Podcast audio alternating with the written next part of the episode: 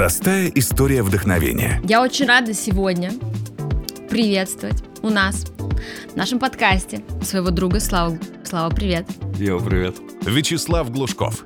30 лет. Родился и вырос в Москве. Креативный директор, сооснователь креативного агентства «Эпик». Ты куда туда посмотрел-то? Я посмотрел на No Standing, No Understanding Anytime. Значок, думаю, ну все, понятно, сейчас буду рассказывать какие-то вещи, мне никто не поймет. Не, все будет окей, не переживай.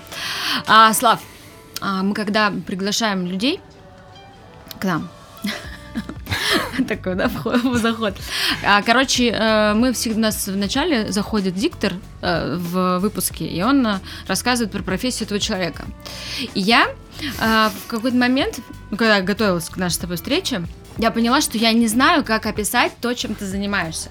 Ну, то есть, например, а, когда мы с тобой познакомились несколько лет назад, ты был диджеем, ты был креативным директором клуба, а, и ты был... Небезызвестного. Небезызвестного клуба Джипси, и в его золотые годы.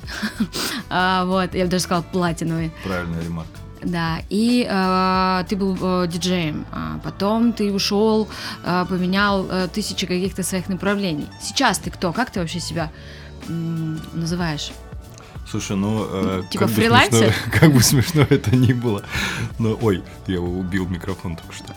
Но э, этот вопрос меня всегда ставит в ступор, потому что вроде как я считаю себя креативным директором до сих пор. Это такая достаточно эфемерная, но при этом понятная работа. Э, так обозначают людей, которые занимаются креативной деятельностью по разработке разных вещей. Это может быть креативный директор марки одежды, а может быть креативный директор э, в агентстве.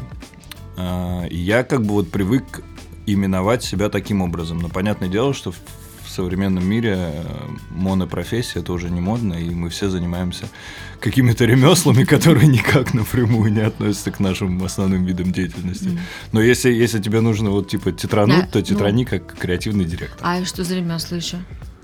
Ну, не знаю, ну вот диджейнг я считаю ремеслом, допустим. Mm-hmm. Я его ни, ни, ни, никогда не возводил в ранг э, работы, потому что это такой для меня исключительно фан с весьма понятным потолком твоих достижений. То есть я там для себя поиграл на фестивалях э, в России, поиграл за рубежом, э, в Европе, в Америке, э, поиграл много разных мероприятий от 15 до там, 10 тысяч человек. И мне кажется, что я, в принципе, там на каком-то этапе, когда либо ты должен уже выбрать профессию саунд-продюсера и писать музыку, либо ты должен довольствоваться тем, что имеешь, и как бы идти по старой протоптанной дорожке, как бы играть, играть то, что играешь. Там... И открыть школу диджейнга. Не-не-не-не, и как бы, ну, и довольствоваться вот, вот этим, то есть не, не, не считать себя каким-то великим музыкантом и просто кайфовать от такого хобби угу. исключительно, как диджейнг. Угу. А мы всегда начинаем разговор, э, тебе тоже не могу не задать этот вопрос. А Конечно, давай. Каким ты себя помнишь в детстве? Какой ты был? Блин, не поверишь, я, я от того, что спросишь, каким дезодорантом ты пользуешься? Что с говно? Ну, типа, типа, такой вопрос, знаешь, с подковыркой. Я всех спрашиваю, да. Ну, типа, все пришли говорить про вдохновение, тут такой, на, сейчас мы тебя разведем тут. Нет. Так вот, э, каким ну да, вот. В чем вопрос? Какой, какой, какой ты был в детстве? Слушай, э, тяжело описать, но, во-первых, я был очень непослушный, и мне немножко стыдно за это перед мамой, угу. честно. То есть были в, моем, в моей практике случаи ухода из дома. А как ты понимаешь, в моем детстве, которое было там достаточно давно, не было мобильных телефонов и средств угу. связи оперативной, соответственно, это была паника. Почему ты уходил из дома? Ну вот как-то не знаю, я скорпион по натуре, я привык все на это списывать. это очень удобно. ну, ну, типа, не знаю, мне не нравилось э, там, как... Э, не то, что как родители ко мне относятся, но вот я хотел, допустим, гулять, а мне не разрешали.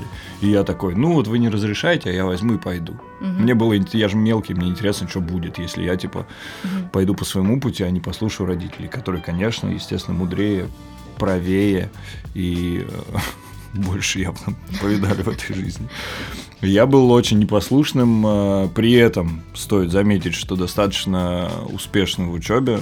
там первые семь классов я провел в общеобразовательной школе, учился на пятерке, был не в банде э, этих драчунов, а в банде типа зазнаек. Не зазнаек, а как это называется? Ботанов, Ботанов, да, ботанов.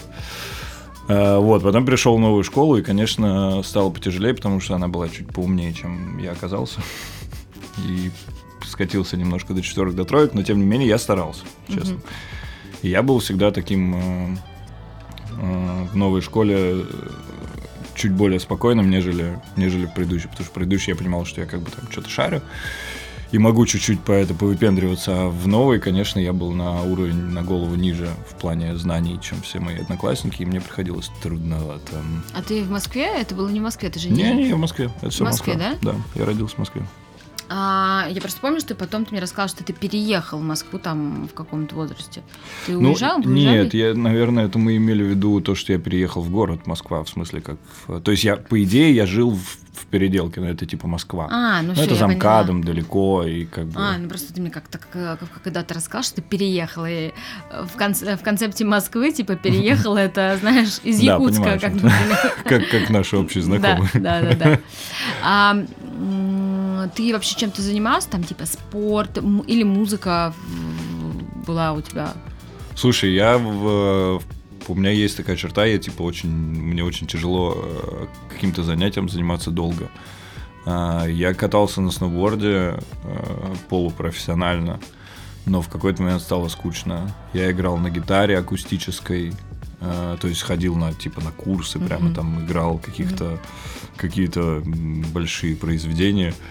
Это не то, что ты типа бренчишь медиатором по струнам, это типа когда ты играешь перебором, то есть это целая техника, такая достаточно серьезная. Э, Но тоже в какой-то момент бросил. Э, Я ходил в секцию карате, но тоже бросил. Я играл в баскетбол. А, Вот, наверное, это единственное, что так сохранилось плюс-минус до там университетских времен хотя бы. Много чем занимался, но, э, видишь, э, ни к чему серьезному не пришел. Спортсменом не стал, музыкантом не стал. А какие у тебя были планы вообще на жизнь в юношеском возрасте? Вот не помню, меня спрашивают постоянно этот вопрос. Я помню, что мы писали сочинения какие-то вот эти, типа, кем я хочу стать. Я всегда хотел стать каким-то, типа, а-ля бизнесменом. Что-то вот такое, связанное Мгм. с каким-то зарабатыванием каких-то больших сумм, с бабками, да, определенно. Вот, но как я это обосновывал, я не, не очень понимаю. В принципе, ну это достаточно странно для мальчика, типа, хотеть стать бизнесменом, потому что, в принципе, э, нет какой-то четкой картинки у тебя в голове, кто такой бизнесмен. Ты понимаешь, что там чувак, который зарабатывает бабки, это, скорее всего, чувак, который занимается бизнесом. Ну, вот, наверное, по такой аналогии я пытался стать кем-то, каким-то предпринимателем или что-то такое. Когда ты- Космонавтом точно не хотел стать. Вот это я точно да. помню. Не мое.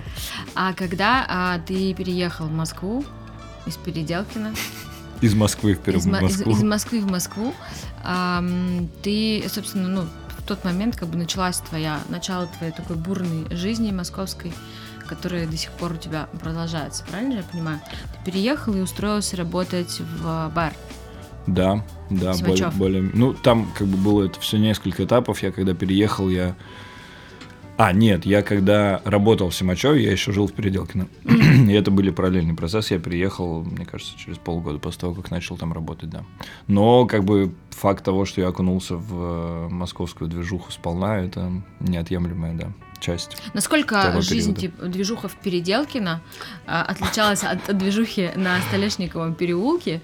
И а, что тебя больше всего поразило? Вот твое такое какое-то самое яркое типа, впечатление. Слушай, ну, очень тяжело описать это какой-то э, по- понятной фразой, поскольку, ну, как бы ты когда живешь э, за МКАДом, понятное дело, что там есть тоже какая-то своя жизнь, какие-то свои тусовки, клуб, гараж, э, вся вот эта вот история. Там, правда, есть клуб, гараж. Э, Вся какая-то вот эта дворовая, дворовая тусовка. Я переехал, и, ну, точнее, тут вопрос скорее не в переезде, я не могу сказать, что это какая-то отчетная точка. Э, Вопрос в том, что я начал работать изначально, мое первое место работы это Кофхаус на Новом Арбате 22, рядом с э, кинотеатром Октябрь, где в то время находился клуб Black October, у нашего тоже общего знакомого. И, соответственно, вся тусовка оттуда утром приходила в Кофхаус, и я ее всю видел. И вот эта вот эпоха гламура, которую я застал за барной стойкой, она, конечно, на меня произвела неизгладимое абсолютно впечатление, потому что я слышал где-то и где-то видел по каким-то телеканалам, что типа есть такая вот вещь, как как ночные тусовки, светская жизнь и все вот это. Когда я начал работать в центре, и тем более в Симачеве, когда у тебя там за одним столом сидит какой-то олигарх, за другим какой-то суперизвестный музыкант, все песни которого ты знаешь наизусть, ну, типа, ты должен ему виски принести, черт возьми. И, а на танцполе там пляшут какие-то сумасшедшие красивые женщины, и ты такой, блин, вот это жизнь, вот это я попал в точку. Конечно, 18-19 лет это, типа, производит абсолютно неизгладимое впечатление. Ну, типа, это прямо тусовка, вот, вот во всем ее понимании. А когда ты понял, что ты часть этой тусовки, не просто, типа, там, бармен, официант, а ты прям вот э, часть абсолютно всей этой движухи?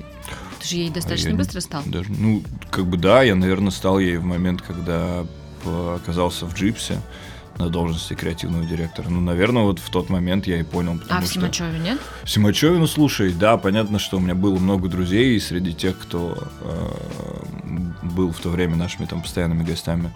Но я не могу сказать, что я прямо как бы с ними общался наравне. То есть я так mm-hmm. или иначе был некоторым персонажем, который скорее на фоне где-то бегает и приносит mm-hmm. еду и mm-hmm. выпивку.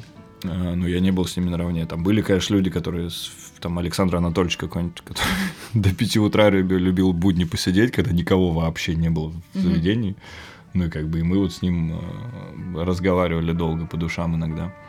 Но вот после Симачева, когда я уже типа начал тусить, прям тусить. Меня просто даже в Симачеве, когда я работал, никуда не пускали, на самом деле, в какие-то заведения Москвы, mm-hmm. серьезно. Ну вот, а потом, да, когда типа открылся Джипси, и я вроде как начал занимать там некую осмысленную должность, э, вот, наверное, тогда я и почувствовал, что вроде как окей, вроде я влился в эту дверь. А почему не пускали?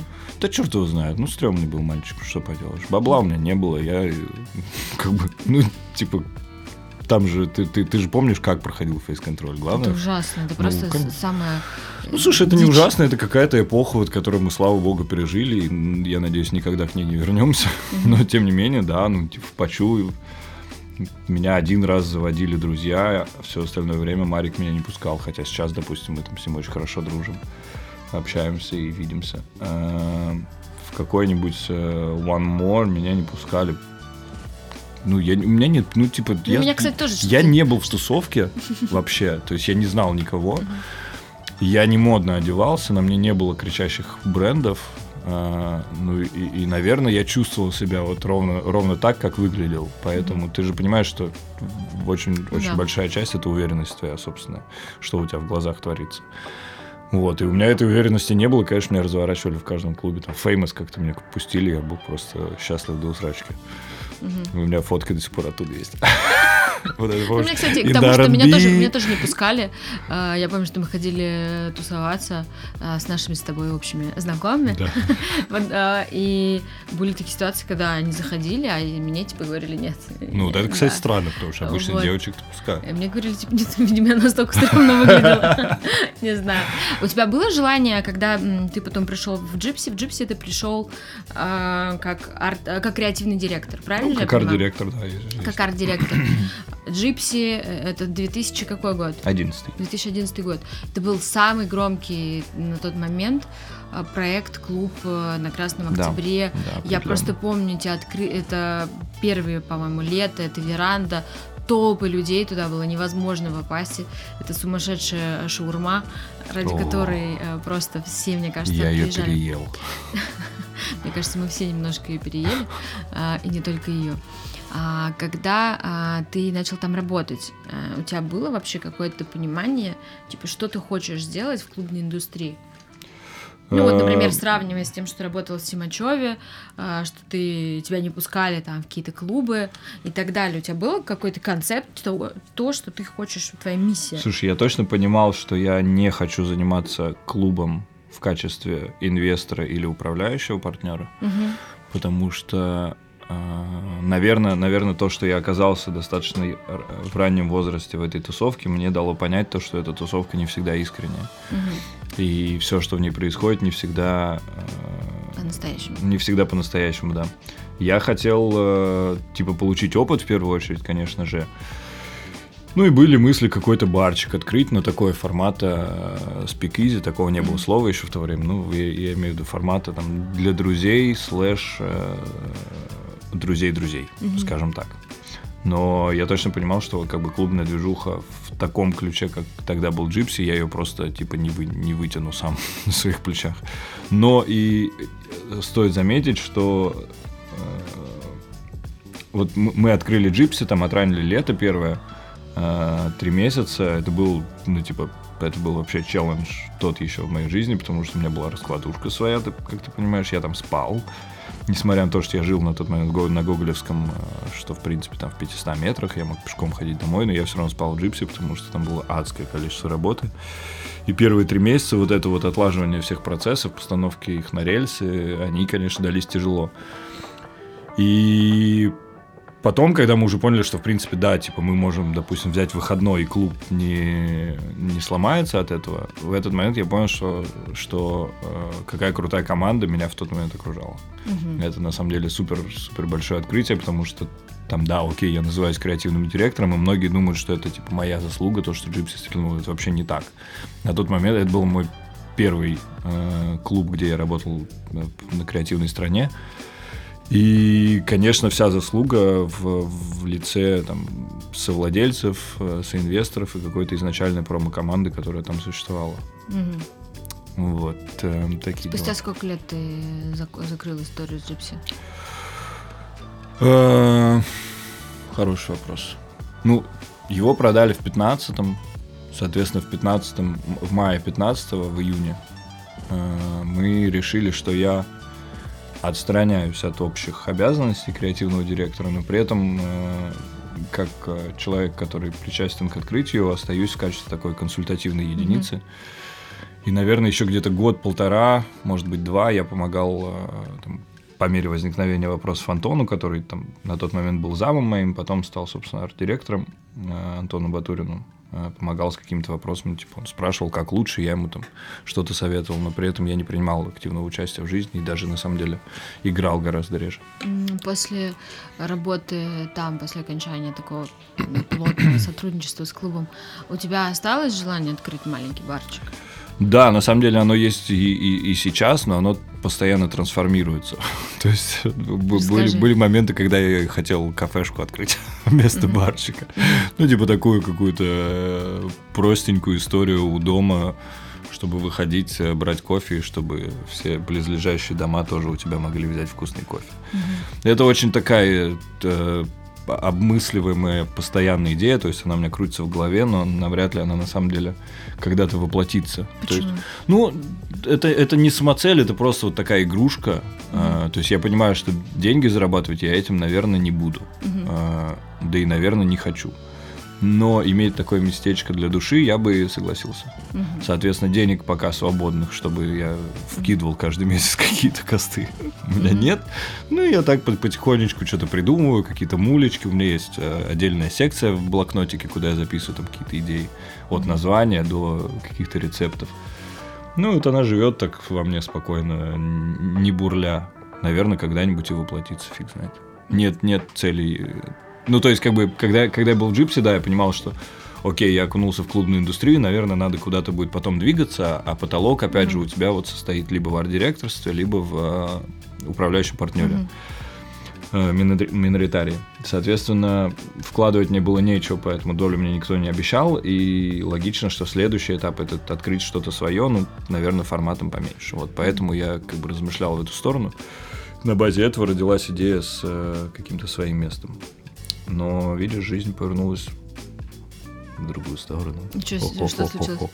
Да ничего не случилось глобального. Слушай, просто... ты, по-моему, ну, ты, по-моему, отдыхал, насколько я помню, какое-то время, да? Ну, да нет, ну как сказать, отдыхал. Да по факту нет, по факту я не отдыхал, потому что жить-то на что-то надо было. А вот, мне... кстати, к вопросу жить э, на, э, на что-то нужно. Э, я знаю несколько человек, которые работали в клубной индустрии, угу. и это два противоположных мнения. Одни люди говорят, что они просто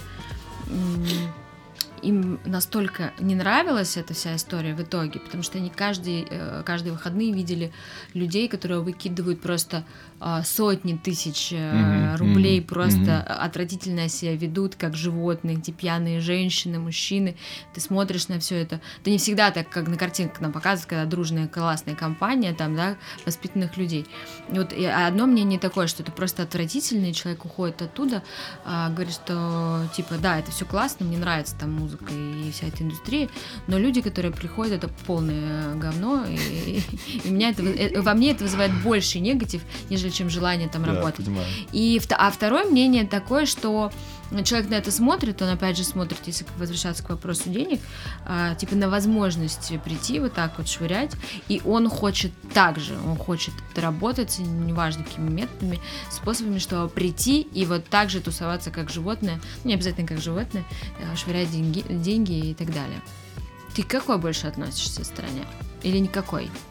Слушай, ну, наверное, разделение, в принципе, складывается из каких-то бэкграундов э, человека. У меня они тоже разные, и, и я не могу себя отнести к какому-то конкретному клану. Мне всегда казалось, что... Ну, в Джипсе у нас было чуть попроще с первым вариантом, поскольку мы реально любили своих гостей.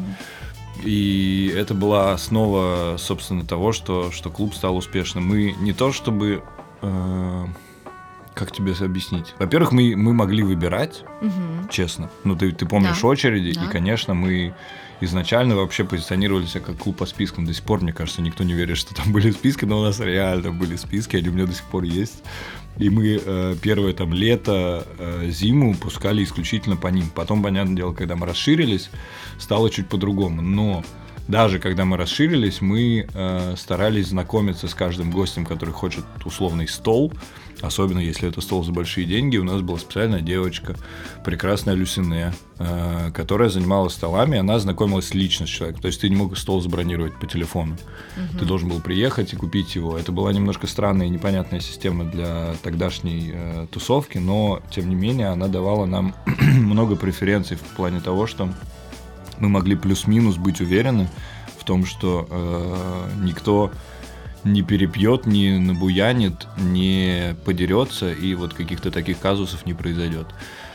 Ну и плюс у нас не было каких-то супер дорогих столов, честно тебе сказать. Типа каких-то там полмиллиона, как сейчас там есть в клубах, у нас не было тогда. Сейчас есть столы за полмиллиона, да, и они спокойно продаются. Где? Да везде. А ну, ну, ну, типа от, от дружбы до там, арены. Абсолютно, да. Даже в джип сейчас есть столы за полмиллиона. Тогда их не было просто, поэтому, может быть, поэтому у нас не было какого-то контингента такого. И еще большой момент в том, что э, ну, на, на этапе формирования, собственно, концепции первые там 3-6 месяцев э, мы не давали никому особо преференций. То есть даже если ты супер классный чел, и ты знаешь кого-то лично, и ты приезжаешь на Феррари с двумя геликами охраны, даже в этом случае ты заходишь один, во-первых, без охраны. Мы не mm-hmm. пускали охрану принципиально. Э, и ты э, заходишь в порядке общей очереди, кроме тех случаев, если у тебя есть карта. Да, для карт был отдельный вход специально сделан. Соответственно, ну, понятное дело, что это человека немного осаживает, и он такой, типа, йоу, я, я вроде, типа, крутой, а вроде и не очень. Uh-huh. И, и внутри царила такая атмосфера, ну, условного равенства, uh-huh. если можно так сказать, uh-huh. в, в рамках клубной жизни. Uh-huh. ну, вот что-то такое, и это нам давало, соответственно, ну, то есть вспоминая твой вопрос, первого типа людей у нас особо не было. Mm-hmm. И э, у меня не было никогда негатива по отношению. Нигде, а? ничего, нигде не было. Нет, ну Симачев, да, но я смотрел на них с другой стороны. Я понимал, что как бы ближайшие там несколько лет у меня точно не будет столько бабла. Я точно не хочу, как они, вот так вот им швыряться, потому что, ну, как бы у меня есть другие какие-то приоритеты.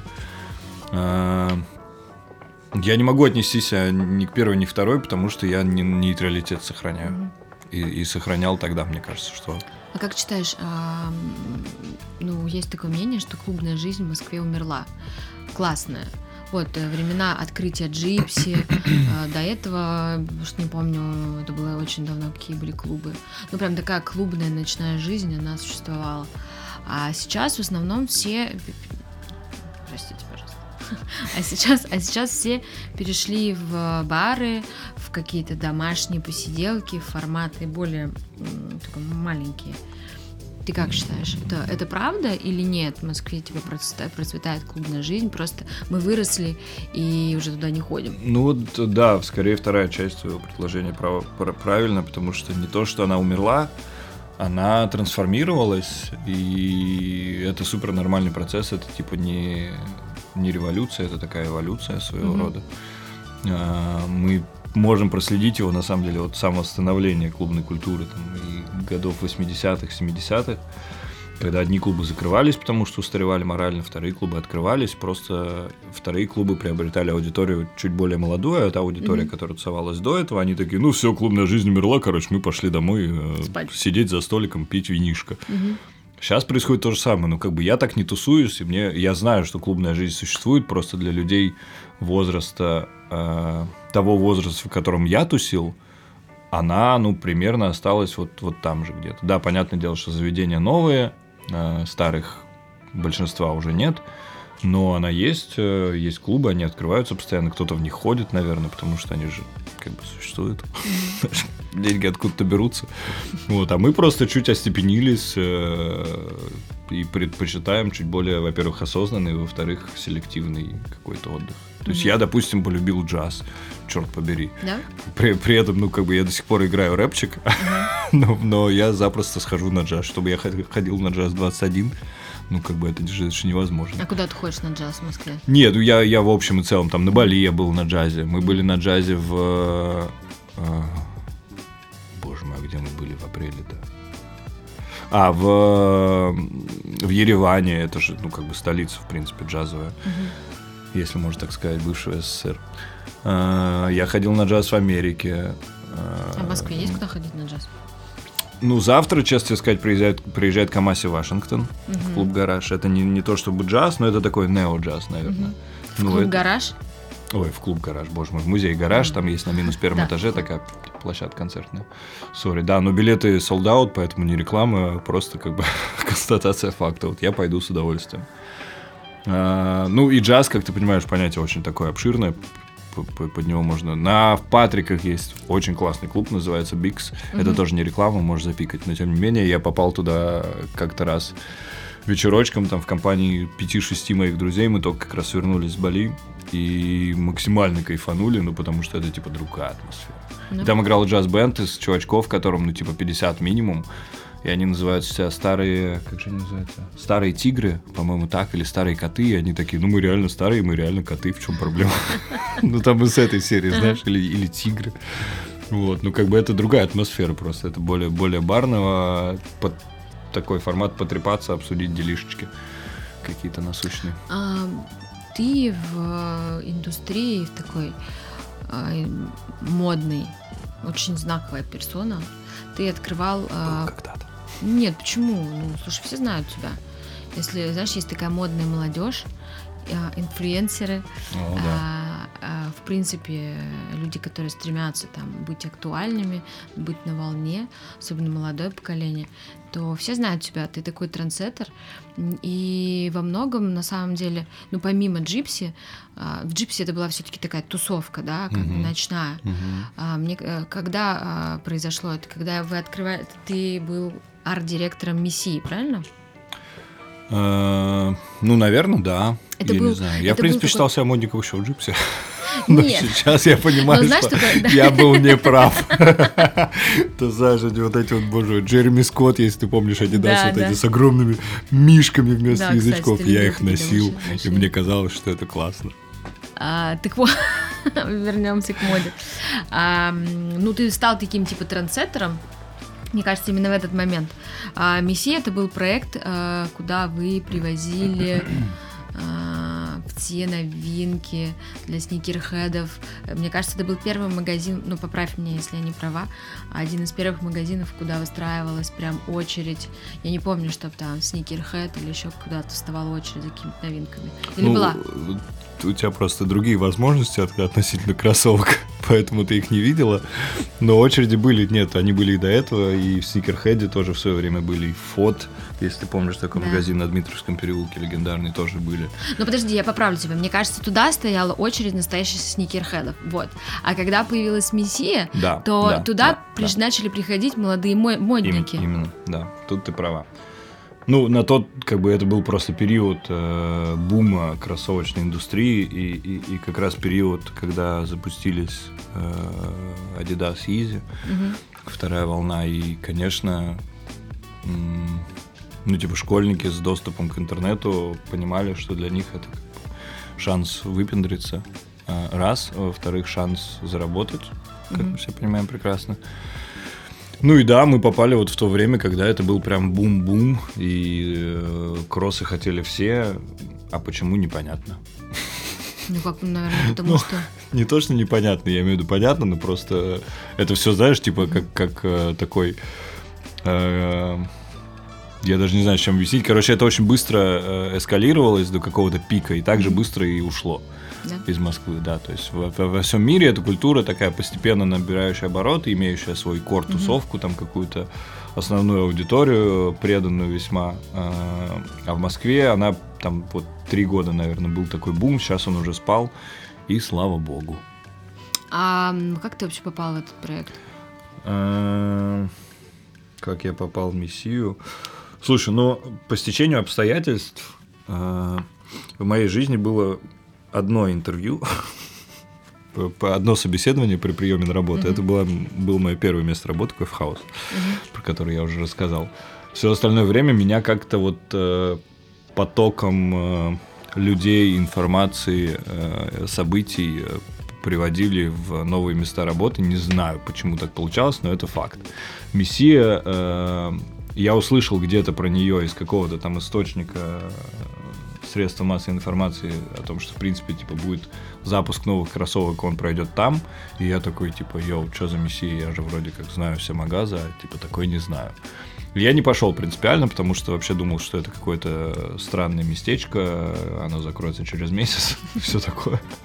Ну, я, я не помню свои, на самом деле, ощущения, я просто не пошел, э, ну, типа, пропустил этот дроп, и потом как-то гуляя мимо, э, увидел вывеску, увидел э, интерьер, зашел, там было закрыто, что типа странно, потому что был уже релиз, и при этом он прошел, и, и магазин тут же закрылся.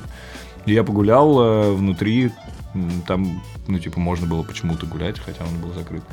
Там сидел один охранник, э, я просматривал интерьеры, позалипал, мне очень понравилось, э, потому что видно было, что все сделано со вкусом. Я написал просто в инстаграм аккаунт, типа, йоу, чуваки, так и так, я вот Слава, типа, Слава Сникерхед, знаешь, как у меня какое-то время было, когда меня так титровали во всяких там светских хрониках. Слава Сникерхед.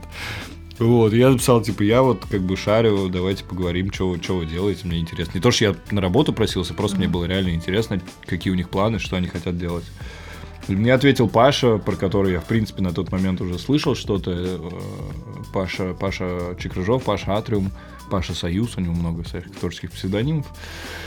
Он говорит, ну вот, мы как бы открываем магаз, так и так, давай встретимся, по- пообщаемся. Встретились, пообщались, слово за слово, как бы три часа про современную культуру и решили, что вместе дальше пойдем э, together. Вот, и я, собственно, туда пришел работать. Наверное, да, наверное, в какой-то из этих моментов меня начали воспринимать именно как человека из фэшн-индустрии, потому что, естественно, там, по долгу службы я регулярно мотался Париж на неделю моды, очень много с кем общался, все коллекции смотрел, э, собственно, вживую в шоурумах, и какие-то там инсайды индустрии мог запросто выдавать.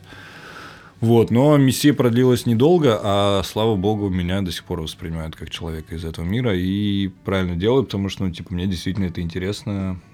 А, Я действительно достаточно давно в этом, и кроссовки там я начинал собирать еще в 2010 году, еще до, до джипси. А, И в шмотки я тоже ударился достаточно давно, и я такой чувак, типа, чуть-чуть э, с... э, Ну, то есть я не, я не модный московский повеса, знаешь, который там просто скупает последний релиз. Я, наоборот, ан- а- антипод всей этой движухи. Я очень осознанный московский модник, который такой подходит к выбору с, с- со стороны там какого-то культурного значения, с исторического бэкграунда и всего такого. А Э, ты собираешься это развивать? Логичный вопрос. Я, честно сказать, тебе думал, что Мессия будет э, моим э, основным проектом на долгое время, но видишь, не все так сладко вы- выходит, как мы иногда хотим. А что случилось? Ну, как-то вот, э, не, тяжело сказать, что случилось. Просто разошлись мнения. Мы не, не, там никто никого не увольнял, никто ни с кем не ссорился. Я просто ушел, потому что понимал, что я в проекте больше не нужен, раз. Угу. Два, я в него не верю больше. Э, три, ну, наверное, что-то надо делать помимо этого. Э, почему не верю? Э, просто потому, что мы, типа, сменили локацию, а то, во что я верил и во что чего я строил историю, это там на 50% локация. Угу. Большая Дмитровка, дом 7, очень классное центровое место, которое позволяло нам круто набирать аудиторию, быть таким своего рода культурным хабом малюсеньким, в который можно было не, не просто зайти купить кроссовки, а просто mm-hmm. зайти посидеть кофе попить и встретить там кого-нибудь классного, mm-hmm. поговорить, обсудить какие-то делишки. Ну, у тебя даже лавочка была там? Была, да, лавка славы, хэштег в Инстаграме до сих пор существует, она до сих пор есть. Да? Как бы смешно это ни было, да, но теперь это лавка. не лавка славы, а лавка. Да. Вот этого вот, того, что там открыли. А, вот, ну Типа ничего плохого в этом, наверное, нет, потому что, понятное дело, что я депресснул так нехило в тот момент. Э, я искренне э, любил проект и думал, что я смогу в него вкладывать там душу долгое время. Но было очень много несостыковок в моей голове э, между тем, что я хотел делать, и тем, что я видел. И, понятное дело, я уже упоминал там в разрезе Джипси команду. Там была крутая команда, но не, не сплоченная. То есть там каждый был звездой определенно. Э, и Паша, и управляющий наш Сережа, и там даже фотограф Эрнест, который с нами тогда работал. И продавцы, и каждый был, типа, очень крутой, со своим каким-то бэкграундом, но мы не, не были, типа, прямо командой. Mm-hmm. То есть мы очень классно общались, но не было единого духа и понимания того, что вместе мы там можем горы свернуть.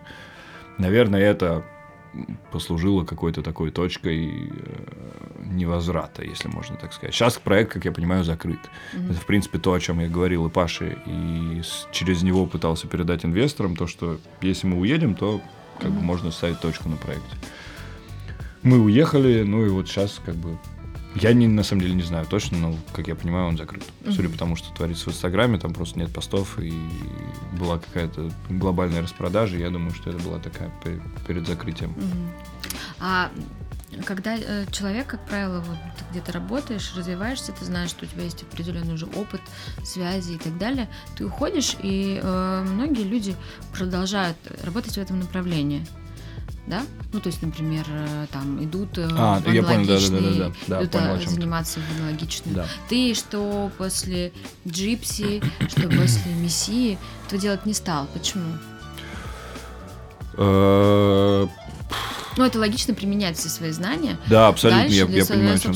Слушай, я верю в, в, в такие в понятия soft skills. Типа у тебя есть скиллы, условно администрирование, я mm-hmm. сейчас супер условно говорю, некоторого процесса, и ты можешь их применить как к администрированию ресторана, так и к администрированию магазина. Понятное mm-hmm. дело, что в каждом деле есть свои маленькие специфики, mm-hmm. но ты их можешь освоить типа за неделю, две, там месяц максимум. Mm-hmm. Окей, два месяца, если это что-то супер, э, супер уникальное. Но э, сама структура твоего понимания работы бизнес-процессов, она как бы дает тебе э, необходимый опыт. Не конкретно э, опыт ритейла и не конкретно опыт хорики, там, ресторанного бизнеса, а просто опыт работы, если можно так выразиться. Соответственно, мне не, не смущало то, что я... У меня было смешное собеседование, ну, не собеседование, а просто, скажем так, знакомство с э, основным э, управляющим партнером проекта «Мессия», мы сидели в соседнем, э, в соседнем ресторане в Молоке. И, и я такой, типа, ну вот как бы да, я, я работал всю жизнь в клубной индустрии, потом я работал там с, э, с агентством департамент, мы делали проект по шмоткам, потом я там с Наташей, с Муриком работал по фолломету, то есть абсолютно разный проект. Mm-hmm. И вот теперь я решил, короче, удариться в ритейл. Мне кажется, что чуть-чуть поздновато, я решил сменить э, род деятельности, но я хочу попробовать. Он такой, чувак, тебе еще не 40, и даже, типа, не 50, и даже не 40, поэтому ничего не поздно вообще, не парься. Угу. Типа, все получится. И я такой, да, кайф, окей. Ну и реально все, ну, типа, у меня не было никаких э, сомнений по поводу того, что я что-то там не догоняю. То есть, да, окей, я купил себе там три книжки по маркетингу ритейла купил себе книжку по нейромаркетингу, чтобы понять, как человек там делает выбор в тот или иной момент.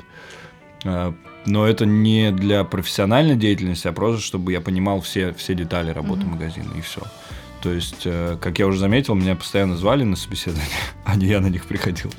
Вот, поэтому, ну, типа, подвернулась такая возможность, а вот представь, что ты, ты на таком на распутье, то есть ты э, покинул свой любимый проект, э, которым ты там занимался 4 года, что-то где-то фрилансер, фри, фрилансил в течение полутора лет, и, и не знаешь, как бы, как сложится твоя жизнь дальше – и при этом ты еще параллельно увлекаешься кроссовками, и тут тебе предлагают работу mm-hmm. в магазине, который связан с кроссовками, и типа, и в который ты веришь. Ну, дурак бы только не согласился. Естественно, я пошел вообще сломя голову туда, побежал, можно mm-hmm. так сказать. Не, никогда не поздно менять сферу деятельности, особенно в, в текущих реалиях, когда как бы, Мир меняется каждый день, черт возьми. И при этом у нас у всех есть доступ к информации, вот на ладошке лежит прекрасный. Поэтому never too late, как поют Когда классики. Когда ты начал использовать свои соцсети для заработка? Да всегда, честно говоря. Да? Никогда не считал, что это что-то зазорное. Я просто на, на раннем этапе достаточно понял, что э, проассоциировал соцсети с э, средством массовой информации, потому что Понятное дело, что они когда-то росли, э, и предложения были, в основном это типа «скушай у нас бургер, напиши про mm-hmm. нас отзыв». Ну вот, но э, я понимал, что мир меняется, и, и, и, и как бы если раньше мы получали информацию через э, телек и радио, то сейчас никто этого не делает. Сейчас все смотрят Инстаграм, и вот как бы вот информация там. Mm-hmm. Да, окей, в, в настоящее время это слишком много информации, но когда это все начиналось, это было очень классно, я понимал, что ничего нет зазорного в том, что я возьму деньги за какие-то там публикации. Но вопрос у меня был принципиальный в том, что э, ну, типа, я, я старался всю жизнь быть честным, понятное дело, и, конечно, когда ты в Инстаграме что-то пишешь, ты тоже должен быть честным. Э, слава богу, я это понял на раннем этапе, потому что вот то, что я сейчас наблюдаю, эти бесконечное количество постов типа конкурирующих брендов у одних и тех же людей, ну ты типа смотришь такой, йоу, чел, я тебе не доверяю, я не верю mm-hmm. твоему мнению. А я как-то так получалось, что смог отказывать э, брендам, которые мне были не близки, и просто выработал там пул каких-то компаний, которые вот в которые я, во-первых, верю, которыми я пользуюсь сам. Угу. И это было супер правильно, и вообще ни разу я не считаю это плохим. Это первый момент. Угу. Извини, что я долго говорю. Это, наоборот, классно. Э, это вот типа прямая монетизация. Во-вторых, есть типа косвенная монетизация, э, и она касается конкретно, допустим, проекта «Мессия», когда я написал в своем инстаграме, что типа, йоу, чуваки, так и так, я ввязался в новую заварушку, она мне нравится, она крутая, приходите посмотреть. Конечно, это типа дало новый приток аудитории, ко мне приходили люди, о, типа, мы в тебя там подписаны, давай ты нам поможешь кроссы выбрать. Я такой, да, конечно, давай, сейчас мы тебя все подберем, чувак. На выпускной, так на выпускной. На свиданку, так на свиданку. Давай, сколько денег, сейчас мы тебе все чики-пуки сделаем. Понимаешь? То есть это не, прям, не то, что я продал свою страницу или свое мнение в Инстаграме, а я просто рассказал людям, чем я занимаюсь. И так как есть некоторые некоторые, некоторое количество там подписчиков, э, которым это интересно, они просто пришли посмотреть, в итоге остались довольны, купили кроссы, соответственно, это профит бизнесу. Угу. Ну да, не мне напрямую в карман, но тем не менее, как бы это монетизация Инстаграма, если так посмотреть косвенно. Но ты прям э, в любом случае, насколько я понимаю, сейчас твоя работа. Э, Слава богу, не в Инстаграме. Слава богу, не в Инстаграме но это все равно диджитал история, и все равно ты связан с блогерами, с инфлюенсерами, э, да? Ну да. Э, вот как, как э, спрошу тебя так, как вы выбираете, с кем из блогеров вы будете работать? Слушай, Потому ну... что, как ты сказал уже, э... их очень много и они не Давай пришли. обозначим этот э, этап, э, этап нашего собеседования угу. новым названием. Это называется Epic. Угу. Это, собственно, название агентства, чтобы люди просто понимали, как, как, как все это трансформировалось. После Мессии, да, вот там я год, опять же, пофрилансил, э, и в, там, в октябре прошлого года решил, что пора это все дело как-то что, заканчивать. А и... что значит пофрилансил? Ну, пофрилансил... По... Фрилансил. Сложное слово, да? Пофрилансил ну, у тебя есть некоторые скиллы, ты там, допустим, можешь классно коммуницировать, можешь классно, э, не знаю, придумывать, и можешь классно там что-то еще делать. И вот ко мне приходит компания, говорит, у нас вот такой-то проект, знаешь, мы делаем мероприятие по запуску нового продукта, но не можем придумать, в чем будет прикол этого мероприятия. Я говорю, окей, я ваш фриланс креативный uh-huh. директор, и мы с ними придумываем. Или э, там ребята делают э, тусовку, им нужно, чтобы, чтобы про них э, узнало как можно больше людей, соответственно, нужно позвать какую-то охватную э, такую аудиторию. Ну, блогеров, условно. Соответственно, это называется гест-менеджмент. Mm-hmm так как я коммуникабельный, я, естественно, могу этим заниматься. Они приходят, говорят, сможешь? Я говорю, смогу. Ну и вот, типа, это, это фриланс, это, mm-hmm. типа, разовые проекты на тех скиллах, которые у меня были на тот момент. Mm-hmm. Понятное дело, что были куда более сложные, были и не просто там разовые, в плане разовые мероприятия, были и контракты какие-то большие. Классные. А были моменты, когда вообще денег не было? А, да регулярно, даже сейчас есть, честно говоря. Yeah. Ну, типа, не знаю, я как-то просто стал к этому относиться достаточно. Ну, мы, наверное, дойдем еще до этого. Да, обязательно. Вот, и, и да, типа год я про, про, профрилансил, и, и, и потом решил, что есть некоторое желание организовать не просто, с, не, ну, как бы не просто проявлять свои скиллы в таких разовых историях, а, а заявить о себе как некоторые единицы э, в организационной форме агентства. Угу. Нашел партнера, тоже достаточно спонтанно, мы просто с Женей, там, ты ее знаешь, э, делали или не знаешь, ну, не суть, короче, мой партнер Женя. Э, мы все делали проекты совместные, соответственно, от этого были знакомы. И вот как-то там за чашкой кофе я такой, вот хочу. Она говорит, о, прикольно, я тоже хочу, а давай? А я говорю, а давай. И все, mm-hmm. ударили по рукам, все, чики-пуки, тут как бы с октября э, работаем вовсю. Так вот, да, и текущая наша сфера деятельности, конечно, связана с диджиталом. Э, как сказали мудрые мира сего, если тебя нет диджитала, тебя не существует. Угу. В, в текущих реалиях это правда, потому что, конечно, любой бренд, любой продукт, любая акция, организация, они все есть в цифровом мире. И да, отчасти мы работаем с блогерами, это не является нашей основной экспертизой, поскольку, в принципе, агентств блогерских вот этих вот масса в Москве, и я искренне не понимаю, чем они отличаются, разве что кроме там пула э, своих эксклюзивных контрактов. Вот, но да, мы работаем, мы работаем, э, по мне так в формате скорее если к нам обращаются. То есть мы не позиционируемся как блогерское агентство изначально, но мы, мы делаем как бы диджитальные компании, мы делаем коммуникацию.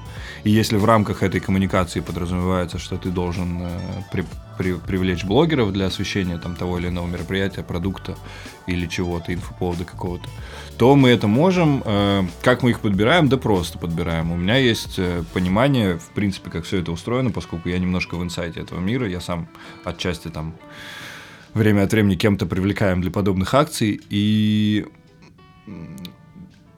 во-первых, все, э, все идет как бы от бренда логичным образом. Если это какой-то премиальный бренд, э, то и, и, и люди нужны соответствующие не в плане богатые, а в плане, ну, типа, с подачей какой-то mm-hmm. интеллигентной. Если это масс-маркет бренд, то это, соответственно, люди с большой аудиторией, какие-то более молодежные, наверное, потому что масс-маркет это, как правило, там, миллениалы и, и, и вся вот эта движуха. А, если это бренд какой-то такой сложно сочиненный, а, дорогой и, и, и, и такой, который типа тяжело, по... ну, блин, не знаю, как объяснить. Короче, он э,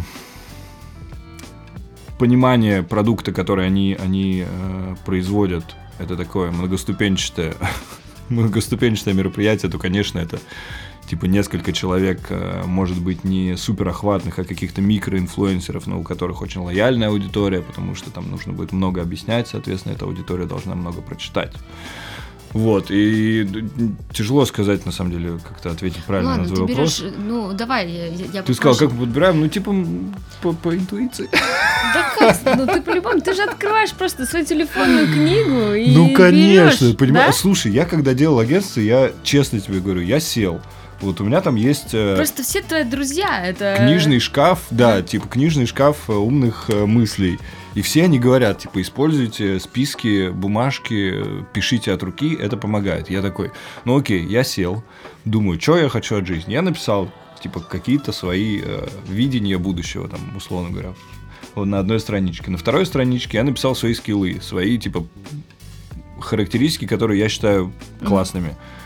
В числе них, естественно, была коммуникация, естественно, среди них было то, что я знаю пол Москвы, э, и как бы умею налаживать какие-то вот такие вот коннектики, мостики между людьми.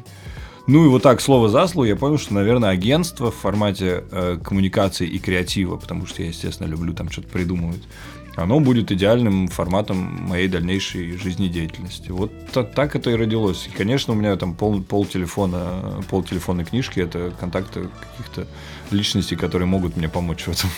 Это ничего страшного в этом нет, поэтому э, it's, it's okay, э, что я использую своих друзей в корыстных целях. А сколько у тебя сейчас контракт? А, по агентству? Да. Мне кажется, 16.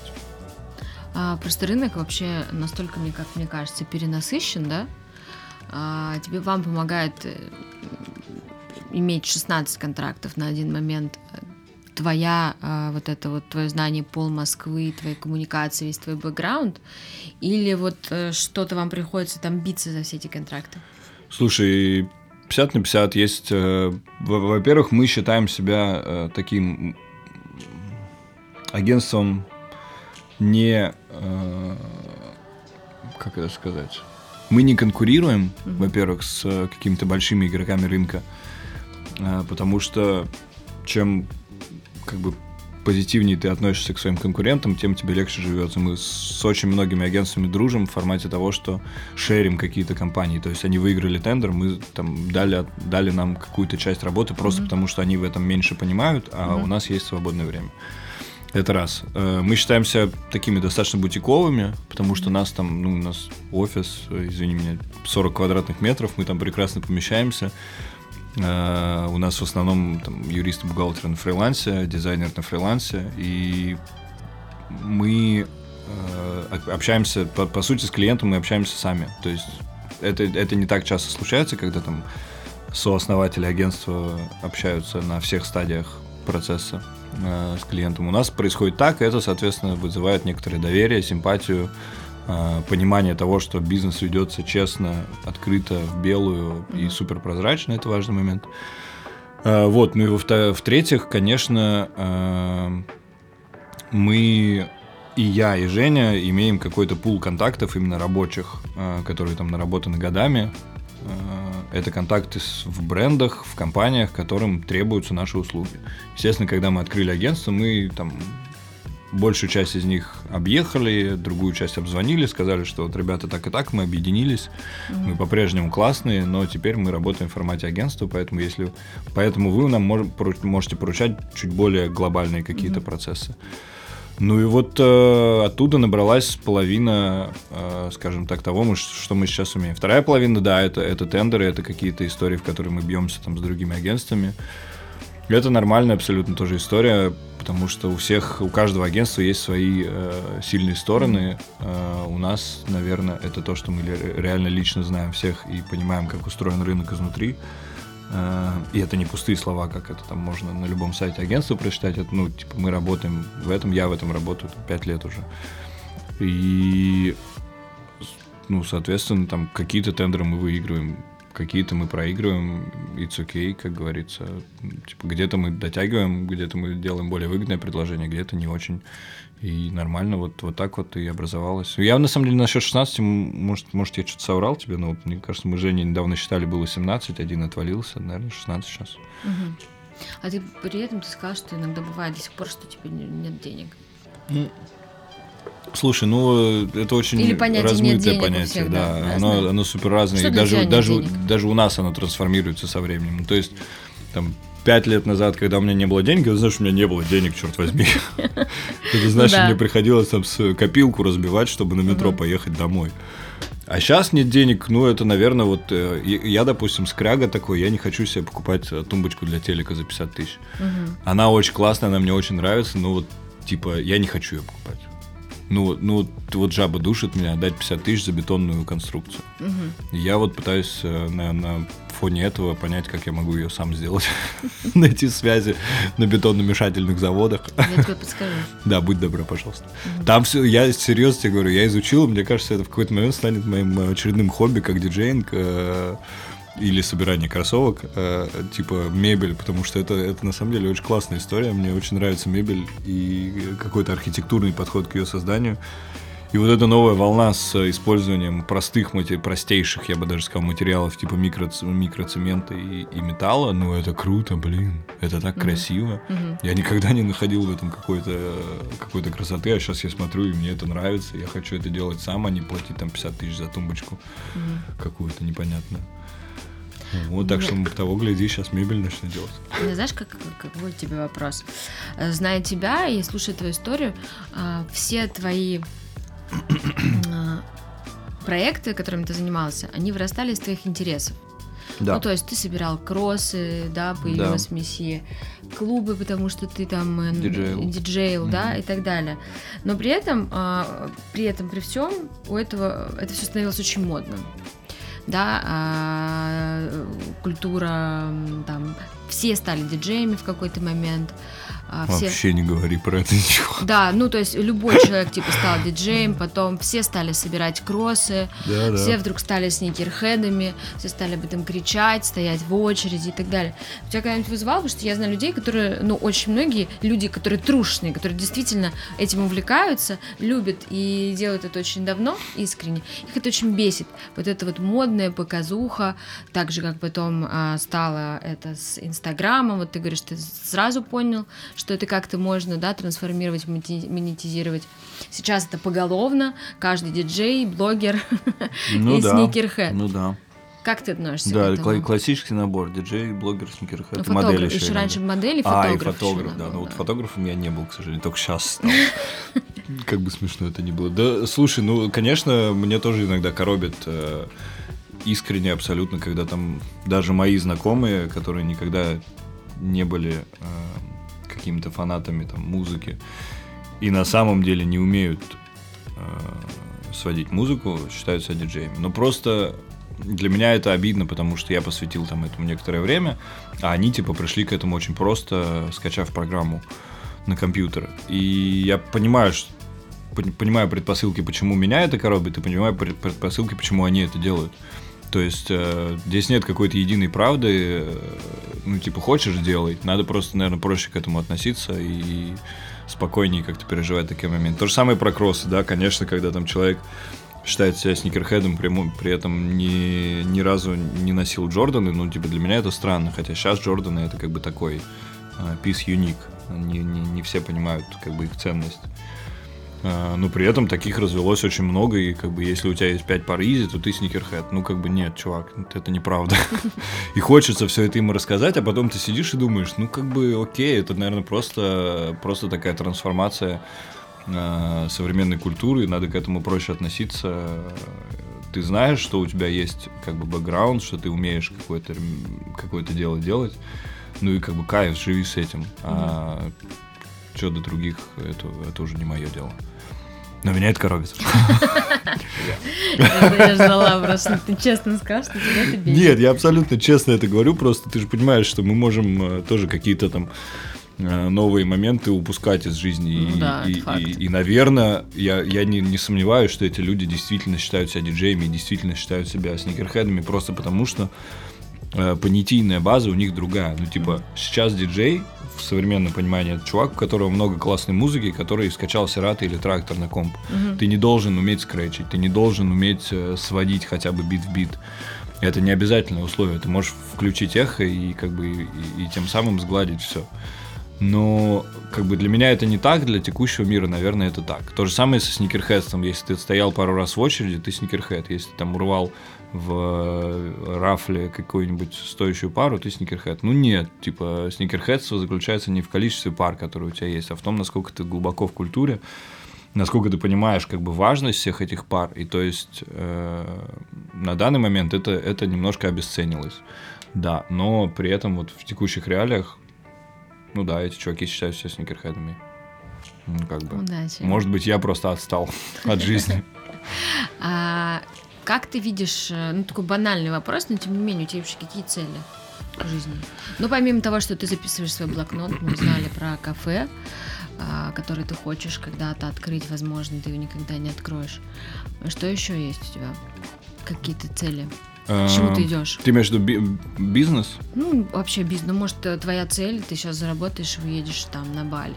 Или в, в- в Исландию жить. Нет, такого, такого, я думаю, не произойдет. Хочется верить. Э, Я в последнее время все чаще убеждаюсь в том, что мне хочется... У меня очень много разносторонних интересов, которые между собой не очень мэчатся. И, в принципе, единственный момент, в котором они мэчатся, это то, что их можно по- под- подпрячь под агентство. Условно, э, э, я представляю себе некоторый особнячок трехэтажный в центре какого-то большого мегаполиса, не обязательно Москвы, вообще ни разу не обязательно, э, на третьем этаже которого сидит э, офис моего агентства, а первые два это некоторый такой э, магазин с э, кафе, в котором продаются классные шмотки, в котором варят классный кофе. Ну, типа, это идеальная картина, в которой я проявил себя и как человек-бизнесмен, предприниматель, который э, построил некоторое агентство, и как человек, который увлекается шмотками и может э, рассказать вот про это через э, retail space, и как человек, который, ну, типа, пьет кофе по 5 кружек, черт возьми, каждый день. И поэтому, естественно, у него есть маленькая своя кофейня. Э, Ну, это такой, типа, идеальный спейс, э, который хочется в какой-то момент создать. Если более массивно говорить, э, то я э, хочу сделать нечто, что, во-первых, о чем мне не стыдно будет говорить, и, и, и что даст мне понимание, что я не зря, черт возьми, старался все это время. Э, Во-вторых, э, которое будет транслировать правильные истины в массы. Как бы странно это ни звучало, может быть, после всех наших предыдущих с тобой бесед про клубную жизнь и, и шмотки, но я действительно э, очень сейчас сильно погружаюсь в э, новомодные тенденции разумного потребления и бла-бла-бла. Э, собираю пластик дома, там вот эта вот вся история. Красавчик, да, опять. Да, нормально происходит. Молодец. Я даже придумал, э, о, я тебе потом расскажу, крутую штуку придумал.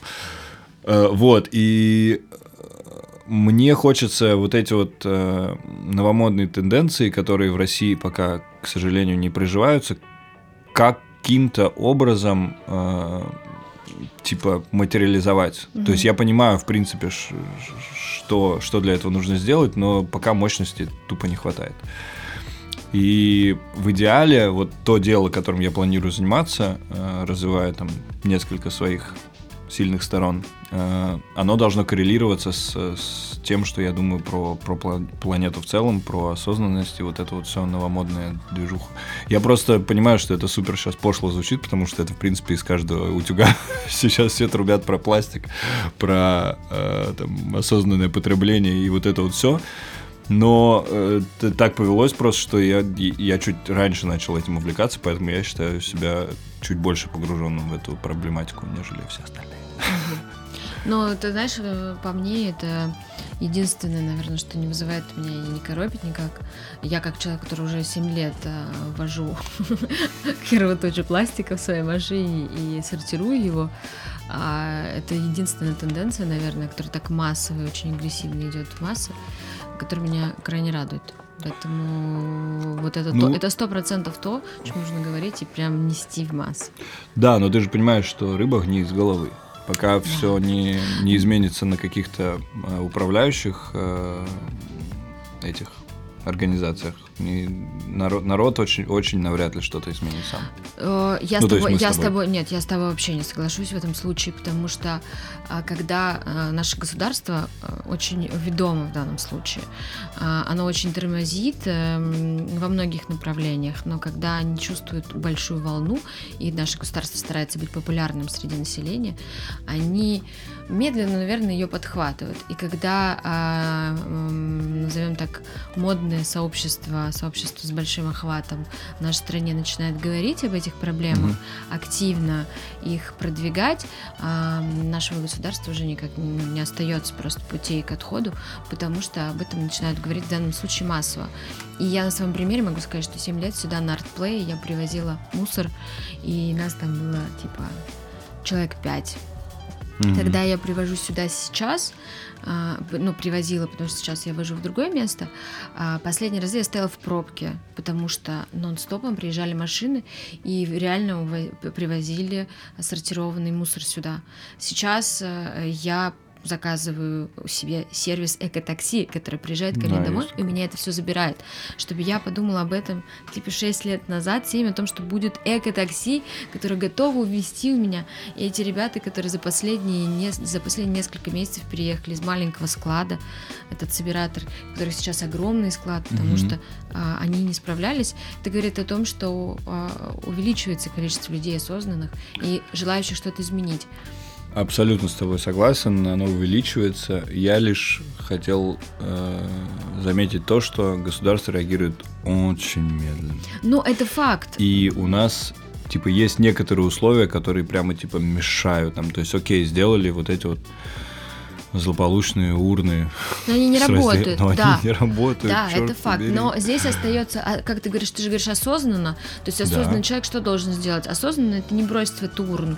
Это узнать э, реально, ну, мы же живем в э, действительности нашей страны. Конечно. Если бы мы жили в Германии, например, мы бы знали, что если эта урна здесь стоит, значит, она действительно работающая. Ее действительно везут куда-то на переработку. А если мы живем в России, то мы понимаем, что просто кто-то зеленую урну покрасил в красную, и, скорее всего, уборщица, которая, э, которая там собирает этот мусор, вообще, она вообще дальтоник или он, и понятия Да-да-да. и не имеет разницы этого цвета. А, поэтому сейчас, и слава богу, что сейчас есть такие э, волонтерские всякие организации, типа ты узнаешь, куда это можно отвезти, убеждаешься в том, что это можно, и дальше ты везешь и собираешь. А в другой, другая проблема, я знаю, что, например, у всяких не у всяких, а там у ресторанов, кафе, а, которые хотят свои отходы сортировать, у них нет такой возможности, потому что а, ну, у них забирают мусор, обычная городская типа, мусоросборник. Да. То есть они должны для того, чтобы сортировать мусор, они должны нести большие траты на то, чтобы заказывать специальный а, мусор, там, приемник, который везет в нужное место. Вот это проблема. Да, да. Ну вот я про это говорю, что у нас есть некоторые там процессы, с которыми мы не властны бороться. И они в основном упираются вот в, в какой-то государственный уровень. Но как бы вместе мы сила, как мы все прекрасно понимаем, поэтому дай бог каждому уверенности в том, что это правильно. Класс. Спасибо тебе большое, Слав, что ты к нам сегодня пришел. Я такая, Да не, я, по- я- я рассказал про свою житуху спокойненько. Да, Так что я всегда рад. А, Изи, катка. Что ты сейчас сказал? Изи катка? Да, что это? Ну, это новомодный школьный жаргон. Ну, Ань, ну ну, у тебя дети растут, тебе точно нужно такое знать. Ну, типа- мне кажется, нам надо будет в конце. Короче, мы когда расшифруем наше с тобой интервью, я сделаю словарь новых новомодных слов от Славы, э, чтобы всем было понятно, если какие-то старички нас будут слушать. Ну, easy катка это прямо... А что это значит? Ну, это типа... э, Это было легко, если можно так переводить Языка? на до- Типа дословно. легко про- прокатились, что? Ну, изначально это пошло из гейминга, то есть катка это типа партия, игра, один раунд, если можно так выразиться. Easy катка это ну типа простая катка. Ну, то есть ты взял там 100 человек завалил в каком-нибудь э, пабке или фортнайте. Типа для тебя это easy катка. Ну и вот это по- потом из школьного жаргона типа пере- переросло в, в обычную жизнь. Изи катка это некоторый процесс, который легко тебе дался. Класс. Соответственно, мне классно было разговаривать, легко, непринужденно. Дай бог, чтобы эти все слова кому-нибудь э, оказались полезными, кого-то смотивировали, поскольку у нас же все-таки история про вдохновение. Конечно. Вот. Это же круто применить все свои скиллы, Да, тебя есть, надеюсь, ничего не вообще. просрать. Вообще, вообще с удовольствием. Так что удачи тебе. Спасибо. Спасибо Ура! тебе. Щик. Тут такие аплодисменты. Да, подложим. Конечно.